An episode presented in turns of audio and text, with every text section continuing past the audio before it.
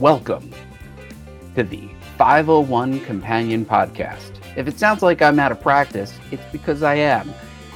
The five oh one Podcast is an educational and news podcast slash vodcast for five oh one c three charitable organizations that want to create better content, optimize their technology, and improve their marketing to better serve their customers. This is episode twenty-eight, and we're recording on May sixth.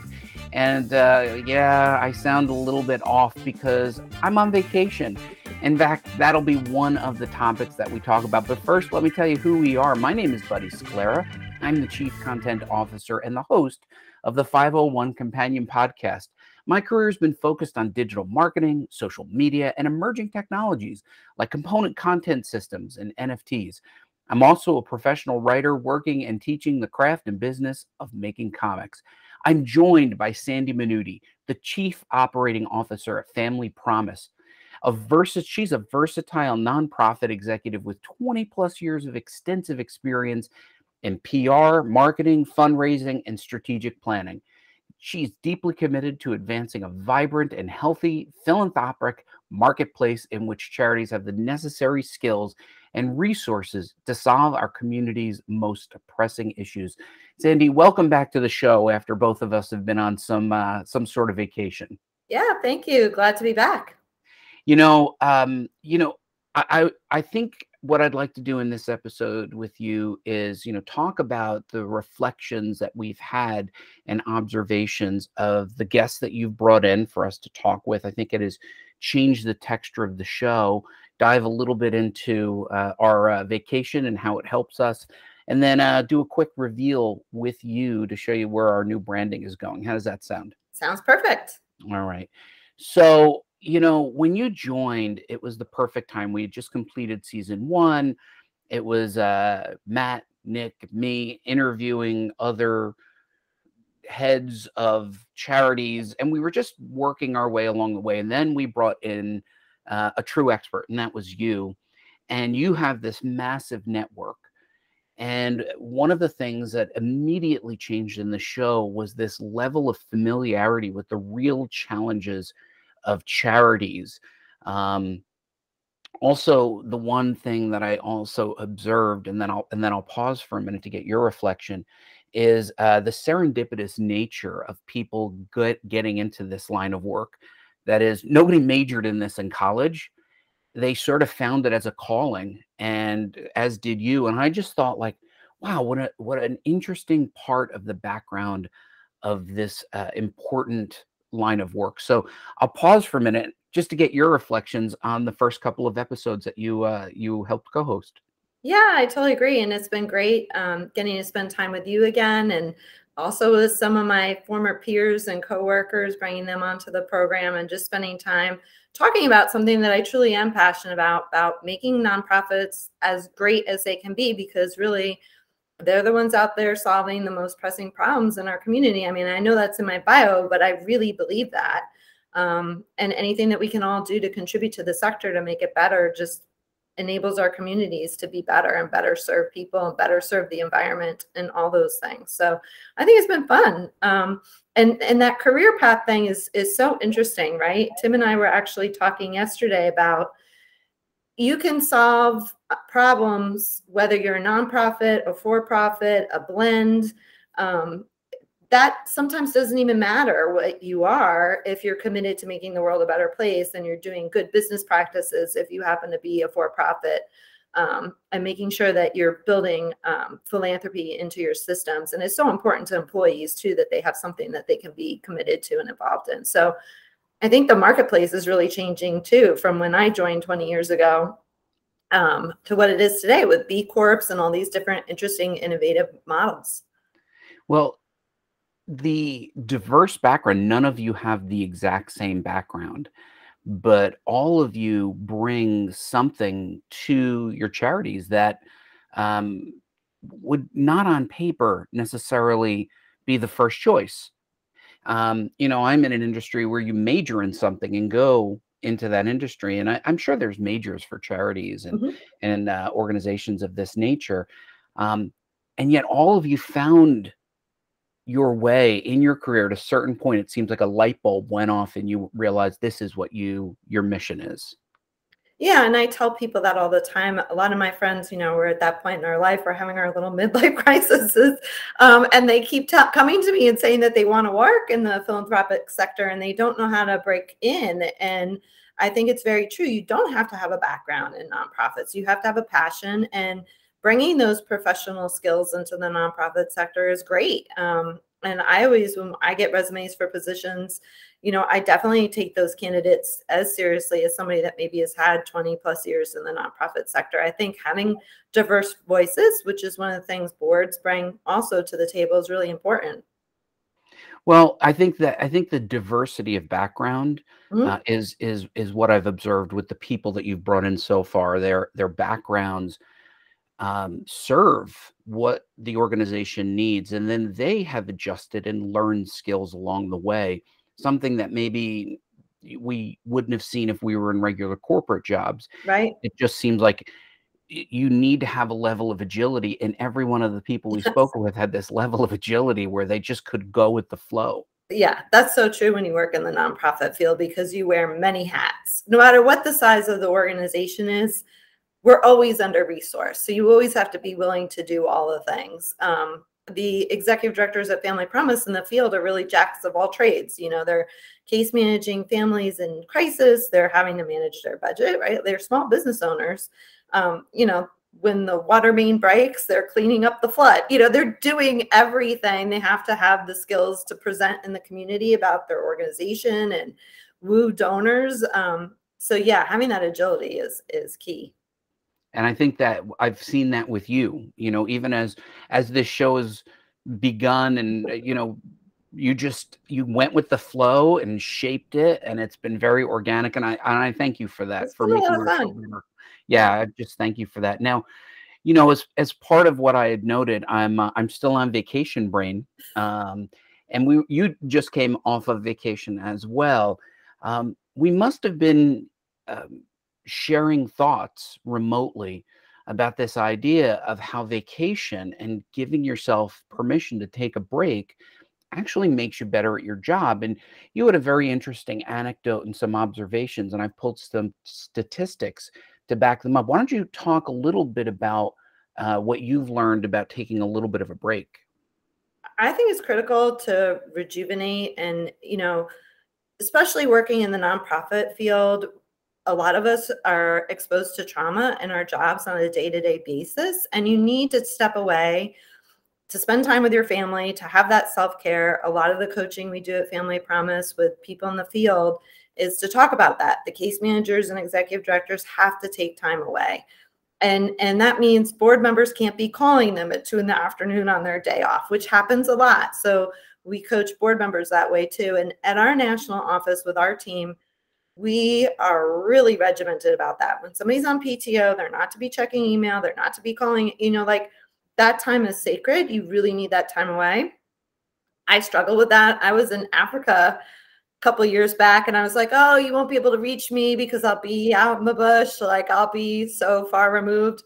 But every time we got to a lodge, even though they were campsites, there was Wi-Fi. So I was checking my email. That's just not It's not good for the people that work for you, because they need a break from you too, you know. So I've I've had to learn to detox. But the story I was sharing with you is um, I was at a conference in Texas a few weeks ago with a lot of very entrepreneurial startup nonprofits. It was such a great community to be part of, and a couple of them are really struggling. These these dynamic executive directors that were the founders have set policies that five or, or eight years into the organization's operations, when you're a staff member, you have to take um, a sabbatical. And so theirs were coming up this summer.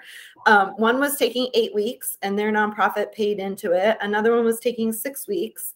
Um, and they were really struggling with how they were going to step away for that long, but they recognized they needed to do that for their own self, for their families, for the benefit of the organization.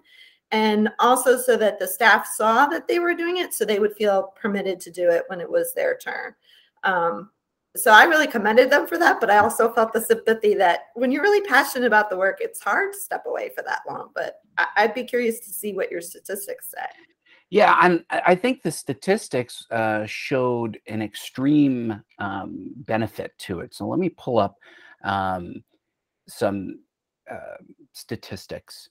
I'll have so, to start using them in my PowerPoints. Yeah, you uh, you can take these. Thank um, you. The, uh, there was one statistic uh, that was around specifically about foreign experiences. You talked about um, traveling to Africa. I, I did a staycation, um, although I, I do prefer to get out. Uh, I'm going to read two quotes for you from uh, a professor at the Columbia Business School who noted uh, that foreign experiences increase both cognitive flexibility and depth and integrativeness of thought. And further adds the ability to make deep connections between disparate forms. So that's a, that's a word salad, but it comes together in the second part of the quote. And the quote is, the key critical process is multicultural engagement, immersion, and adaptation. I think that's an important word. Someone who lives abroad and doesn't engage with the local culture will likely get less of a creative boost than someone who travels abroad and really engages in the local environment. Now, as I read this, one of the things I think about is I do a staycation, I'm comfortable. I don't, that, that's a different type of getaway. I don't, I don't have to think much about it. When you are traveling, when you went to Africa, when I've been to Europe, you're on alert. You know, and you're also observing things that you haven't observed. That is, you're, you know, if you're walking to the train in New York and you just walk past it hundreds of times, it's just yeah. stop no, no, no, noticing the architecture. But when you go to a different city, especially a foreign city where they speak a different language, you are on, on alert. And that forces your brain to stop thinking about Family Promise or whatever else that you're working on, because there's, there's a lot going on. And it says that that actually increases the elasticity of your brain, your adaptability goes up. And when you get back to the office, you are truly refreshed because you had to stop thinking about work because it was a totally different environment that you had to survive in. I thought that was, I thought that was amazingly insightful. What are your thoughts? I one hundred percent agree. Um, I've always pulled my kids out of school for trips because I think it does the same thing for kids. It really changes their perception of the world. Um, and I just think you can see the actual growth in your children when you travel with them. So I imagine, you know, our brains are a little more set as adults, but something similar, I'm sure, happens with adults. Um, and then you come back and you have a totally different perspective on things. Um, I one hundred percent agree. I think that's beautiful. Yeah. And when you get out and you begin to move, you also exercise. So I, I actually spent quite a lot of time uh, this break um, exercising. And, you know, I, I, you know, I need to get into shape. I'm never, there's never enough time when I'm working. And I found this very interesting study, uh, in a journal, and they were using this concept of an A U T. Um, and a lot of us have probably done it in workshops, and, and it's this idea that you take a familiar object and your A U T, um, is, I forget what it, alternate use, Uh, this alternate use test um, and forces you to think about the different ways that you can use a mundane and familiar object. And they, they base it off of three, uh, four things. One is fluency, all the different things you can think of, originality, flexibility, the types of ways, and then uh, elaboration. So you're, you're supposed to do this in a group, not by yourself.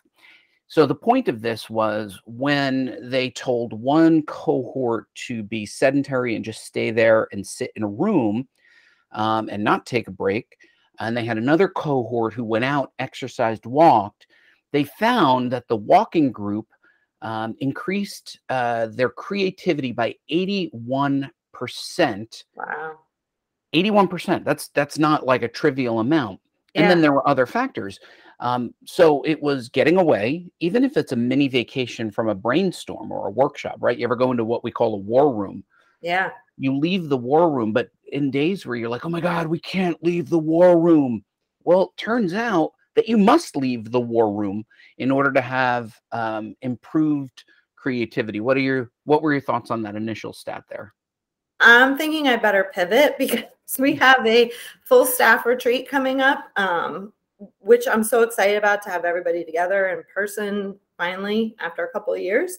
Um, and my peer in the organization, we're breaking down into some department meetings during that. She says she's going to have a walking meeting. And I'm like, oh, I'm going to get a room in the in the hotel. And we're going to sit together in these round tables and we're going to brainstorm. And now I'm thinking, maybe I should have a walking meeting. Yeah. Isn't it? It's amazing, isn't it? Some of my staff do that remotely. They will, uh, our regional directors, they have similar, the similar position. They just have different parts of the country. Um, and they will, they will do walking meetings together over the phone and talk about like, I'm, I'm having this challenge. How have you solved it in your region? Um, So I know my staff have already adopted that. Maybe I need to too. Well, and and forced breaks, right? Like yeah. mini vacations from, even if you do have them at the round table, you must force a break. Even if people are like, oh, no, no, this is, we're, we're no, yeah. you got to force a break, just like you had noted. Um, and I think one of the things that I also thought um, for my own personal research as I'm going on my journey and trying to exercise more, I'm going to find something here that was very, very interesting. Um, two great thinkers uh, in history uh, noted that the daily walk was exceptionally important to them. Um, Albert Einstein uh, oh, yeah. insisted, right, that he had a daily walk. Yeah. Um, and he tried Can he to take a nap too. He he forced a nap and yep. a walk. Yes. So both of them. Yep. Yeah. Um, two things that I've done exceptionally well on my vacation. Einstein didn't have Netflix, but if he did, he would probably have also said, you know, finish the entire uh, season of Ozark, which I did. Wow. Yeah, uh, that's an achievement. I could have got my master's degree or watched Ozark. So I watched Ozark. Um, so he would do forty-five minutes. And then interesting, interesting to note, and then I'll pause for a second for your reaction. Um, he, he liked to walk and talk. Um, but Aristotle, uh, the great philosopher, also noted uh, that walking was essential. And he only had walking meetings. And you'll see a lot of Um, illustrations of uh, Aristotle's teachings with his students where they are physically moving. And they he felt that the there were three things that were inextricably linked, and they were thinking, walking, talking. And I just thought that's a really interesting observation that remains today. What, what are your thoughts as you hear about Einstein and Aristotle? Yeah, I love it. I mean, personally, I'm I know for me, I have to exercise every day. I exercise one to two hours every day. It's usually the first thing I do in the morning before I go to work. Um, I just, my day is off if I don't do that. Um, and I love to walk. It doesn't have to be some power workout or lifting some crazy amount of weights or anything. I really think there's a lot of benefits to walking. It, I, I thought it was cool to see during COVID, people were out doing that more. Um, I don't see it as much lately, but yeah, I totally agree. And, you know, it makes you think about our education system and how kids sit in chairs all day. Um, my kids went to a charter school through eighth grade, and a lot of what they would do is take the kids out of the classroom. Um, they had an environmental focus, and so the kids would be outside for class as much as possible. And they'd walk down to a park, or they'd go to a farm. You know, they often didn't take buses on field trips. They'd walk a couple miles to something that, that was interesting to see. So I, I, yeah, I totally agree with that. Um, I just haven't done well with my team about walking meetings. I'm going to make that a priority. I had a manager uh, when I worked at a, at a small marketing agency who believed if there was particularly a, um, a conflict. And, you know, marketing agencies, you know, high intensity, um, especially around pitch season, he would take us as a team and make us walk together around this extremely long block in Montclair, New Jersey. Oh, right. And it was, um, it was good. By the time we got back, people had settled down, but also potentially had resolved issues. So it was good for contact, uh, conflict resolution, resolution as well. Yeah. That's really interesting. And um, I know my affiliates do a lot of that work with families, maybe sheltering together that sometimes don't get along, or a family is going through a really traumatic thing. And then, so naturally, you're not going to get along with everybody, maybe the case managers. Um, so they do a lot of conflict resolution. So I don't know that we've explored that kind of opportunity. That's really interesting. It is interesting. And, and it's it, who knows what it will mean. And sometimes it'll be tangible. Sometimes it will be intangible. But Um, it seems like something that is worth trying. Um, it's working for me. It's working for you. I don't have quite the discipline that you have with the exercise. Um, Uh, but certainly I feel better after the end of this week. I've been, it's been, a, it's been a concerted effort. Yeah, it's been a concerted effort. I have to remind myself, get away from the computer. I mean, as in my bio, I know I build websites, component content systems. I launched a series of N F Ts. That's a heck of a lot of time in front of a computer yeah. screen. Yeah. Yeah. You got to get out and see the beauty in the world too. I agree one hundred percent. And speaking of beauty in the world, Sandy, I'm going to unveil to you and to anybody who's watching this video, uh, our rebranding, awesome. um, which will um, show you the direction that we are going. Our website uh, for a long time has been focused by, um, let's see, there you go. Um, that's our new logo. I love it. That's so yeah. cool. Yeah. So uh, this. I really love that. Thank you. So um, Matt Balo, who is our Chief Technology Officer, um, led the effort to get a new logo designed, and then uh, what you know interpretations for use. As you can see, you know top left corner there. That's um, going to be with a black background. The probably right corner where my mouse is. Uh, you can see that the three forms a heart, uh, and we focus on C three, five oh one That's C three, cool. and then look up. Yeah, it's very clean. It's very modern. Um, we are in the process now Ooh. of dimensionalizing our uh, brand guide, nice. uh, and then our website will follow behind that. That's beautiful. I love it. Yeah, yeah, I saw the heart right away, and I agree. It's clean. It communicates what you do pretty quickly. Um, and what your positioning is, um, and it's modern. I love it. That's Thank really cool. You. Yeah. So for those, and I love that you're going to have a brand guide. Yeah, we're going to have a brand guide, and for those uh, just That's listening great. on audio, the uh, the materials will be on the on the website. So um, going forward, uh, we will start to share that out a little bit more. Change the avatar on on our Twitter account. The whole works. Great. Now, speaking of Twitter, I certainly have noticed increased activity from you from uh, from the early days where in the first episode, uh, tee-hee, uh, you actually couldn't even remember your Twitter account. But so you, you are My now social like, media person at work was ready to kill me. yeah, yeah, but you're doing great now. I, I am so excited and impressed. What what was the adjustment that you made? What are you doing now? Well, I think it's a lot of what you were talking about. It's getting up and out of like the regular routine. I've had the opportunity to go to a lot of events, some of them virtual, a lot of them in person, and that just inspires you. I love hearing little snippets from people that confirm things that I believe, and then I like to share that. Or new things that I learn. Um, so I think that's a lot of what I've been posting is quotes from other people um, that I've been coming across. But yeah, it's getting up and getting out of my comfort zone really has been what's inspired me. The the basic principle, and I'll use Twitter because it's it is the the dominant platform. The basic principle that is really important to note is never before in the history of humankind have we all been able to get on the same exact platform at the same time, at zero cost, and share ideas. And, and you know, there, there's um, everything from presidents uh, to celebrities to sports stars to just thinkers. And this is huge. We all have the exact same shared platform, and it's free. Yeah. Um, so it's easy to sit out uh, and hard to be consistent. At the same time, it is an opportunity that I don't want to look back on uh, when my grandchildren say, you know, oh, wow, you were there at the birth of Twitter. What were you doing?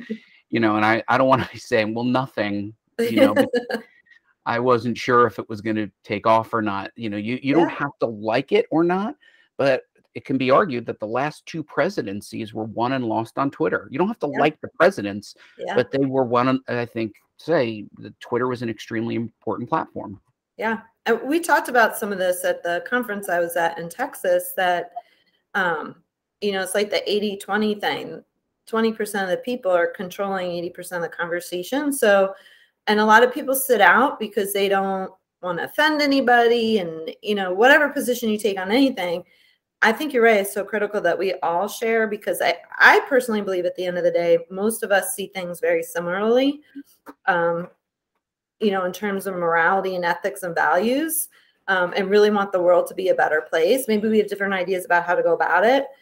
And I think it's important that everybody's sharing their point of view, because otherwise there's just a few people really controlling the conversation. So I've been trying to take that to heart as well and share my point of view as well more.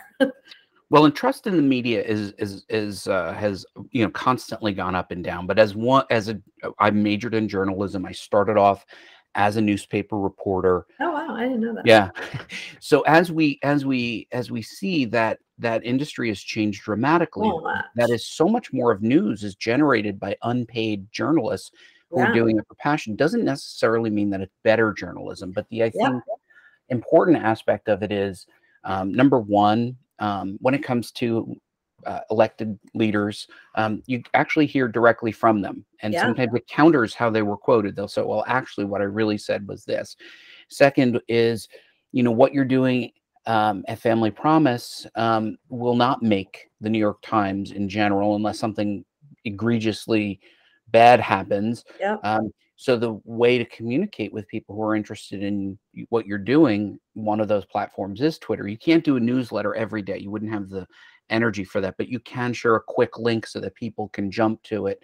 And I think that utilizing this platform for what it is, which is keeping in touch with your cohort and listening to others, yeah. um, is an essential tool in the business world. Yeah. Yeah. T- actually, Tim and I were talking about this yesterday, and that we were talking about um, flourishing and how a lot of the work we do at Family Promise is specific to the individual family. Like every family that comes to us has different needs, different combination of needs. And it also has to derive from that, because everybody's happiness is going to be different, and what excites them and what skills they bring to community is different. And we were saying, you know, like our children have such amazing opportunities to do whatever they want now, that all these side gigs, like I couldn't have imagined that when I was coming out of college, because I, my first time I had an email was at my first job. Like these, these avenues didn't exist. And now with things like Twitter and Facebook, you can, you can roll up a, a company overnight and start marketing it without having, unfortunately, maybe for you to go to a, a big firm and spend lots of advertising money. So it's such an interesting new world where everybody can really explore their personal passions and talents. And I think it's really cool. It's disruptive, right? It's changed a lot of industries, but it's cool and it's great for nonprofits, because we don't need necessarily United Way anymore to talk to potential donors. We can we can reach those donors directly now, which I think mm-hmm. is so compelling. And your donors can give you feedback as well. Yes. You know, yeah. uh, the the few times where we've seen tweets and retweets of people who liked an episode of the podcast uh, or, you know, something else that I'm working on gives you some signals. Maybe it's not the only signal, but yeah. it gives you some signals. And that's an important aspect of uh, where we're going in the future. That, and, and that brings us to the end, and um, a nice catch up with you. I think uh, we're going to go back to some guests uh, in the coming episodes. We'll, we'll tap into your vast network. Are you excited for that? I am. I am. And I met a lot of cool people down in Texas that I think would be great guests. So, yeah. Oh, I'm sure. Listen, between your existing network and your always growing network, I, there, I feel like there's no limit. Yeah. Yeah. We'll have some more fun. We will. And um, speaking of, um, where can they find you on social media? I think my Twitter handle is at Sandra Minuti. I think I got that down now. Um, I'm pretty busy on LinkedIn too. Um, and Family Promise is at family promise dot org. Uh, incidentally, I, I'm, I'm, I'm linked with you on LinkedIn, and, and I think what you've been doing is great. On Twitter, you, you are sharing information and using that platform, but then on LinkedIn, I saw some real engagement and some photos, and it looks like you're, you know, you're revving up attention there. So well done on both Thank platforms. Thank you. Thank you. Yeah. Thank you. And uh, let me see, where the heck am I? I uh, you can always find me uh, at Buddy Scalera everywhere. So my website is Buddy Scalera, my Twitter is Buddy Scalera, uh, and all of those different platforms. Um, and you can also find me and this podcast at the five oh one c three lookup dot org website. Uh, we hope that you enjoyed the five oh one Companion Podcast and consider subscribing so you never miss an episode. If you have any questions, show ideas, or are part of a charitable organization that wants to be on the show, visit the five oh one c three lookup dot org website. You'll find our contact information, a complete list of our previous episodes, and of course, the extensive and free resources of the five oh one c three lookup dot org website. Thank you for joining us on the five oh one Companion Podcast. We hope you join us again next week for the information and inspiration to take your charitable mission to the next level.